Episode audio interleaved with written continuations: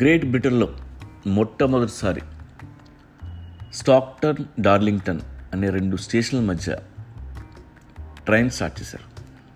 అది goods train మనుషుల కోసం కాదు.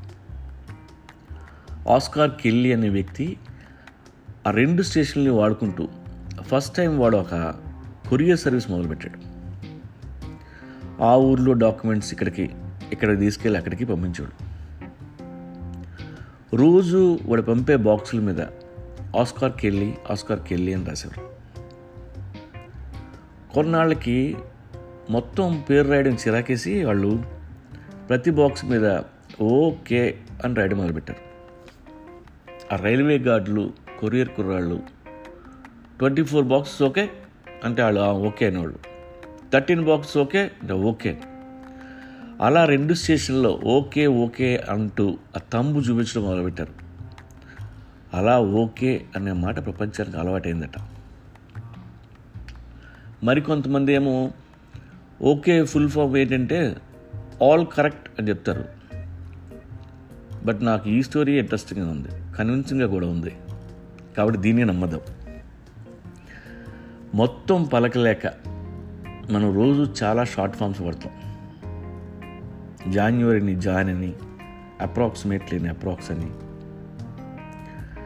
యూఎస్బి అంటే తెలుసా? Universal serial bus SIM card అంటే సబ్స్క్రైబర్ ఐడెంటిటీ మాడ్యూల్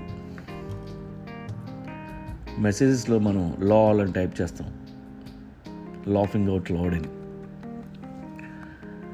వైఫై అంటే వైర్లెస్ ఫిడిలిటీ కేవైసీ లేక మన అమెజాన్ డెలివరీ ఆగిపోద్ది. కేవైసీ అంటే నో యువర్ కస్టమర్. అందుకే మన ఫుల్ డీటెయిల్స్ ఇవ్వాలి. National aeronautics and space administration. ఇదే నాసా. రీసెర్చ్ అనాలిసిస్ వింగ్ రా రా ఏజెన్సీ. అలాగే ఎల్ఈడి లైట్స్ అంటాం. LED light emitting diode. ఇంకో ఇంట్రెస్టింగ్ థింగ్ ఉంది. రాయల్ డిమాలిషన్ ఎక్స్ప్లోజివ్ అంటే ఆర్డిఎక్స్ టైం చెప్తూ నైన్ ఏఎం ఫోర్ పిఎం అంటాం. ఈ ఏఎం పిఎం అనేవి లాటిన్ నుండి వచ్చాయి. ఏఎం అంటే ఆంటే మెరిడియం. అండ్ పిఎం అంటే పోస్ట్ మెరిడియం. ఇంకొకటి. బయోరిషే మోటరాన్ వర్కే.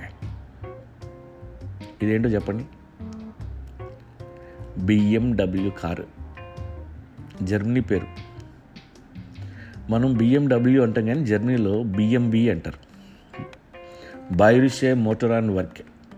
దీనికంటే బిఎండబ్ల్యూనే బెటర్. అదే ఫిక్స్ అవుదాం. అలాగే అమ్మాయిల్ని హే బేబ్ అని పిలుస్తారు. బేబ్ అంటే ఒక మీనింగ్ ఉంది.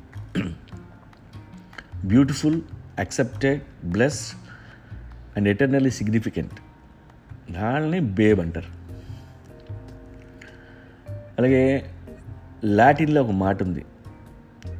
సన్నాస్ పర్ అక్వామ్.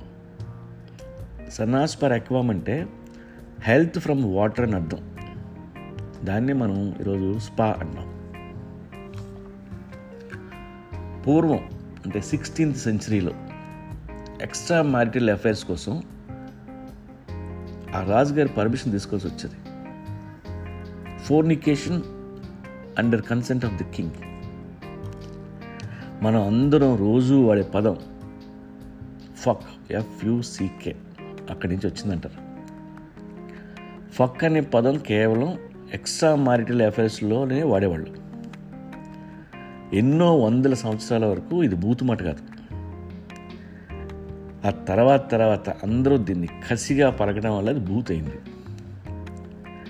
ఎందుకంటే ఈ వరల్డ్లో కామం కసి కోపం సాటిస్ఫాక్షన్ పగ ప్రతీకారం ఇలా ఎన్నో భావాలు కలగలిసి ఉన్నాయి కాబట్టి అంత పాపులర్ అయింది. అది విషయం. ఐ థింక్ చాలు ఈ రోజుకి చాలా అనవసరమైన విషయాలు తెలుసుకున్నాం. ఇదే మీటర్లపై మళ్ళీ రేపు కలుసుకుందాం. శుభరాత్రి.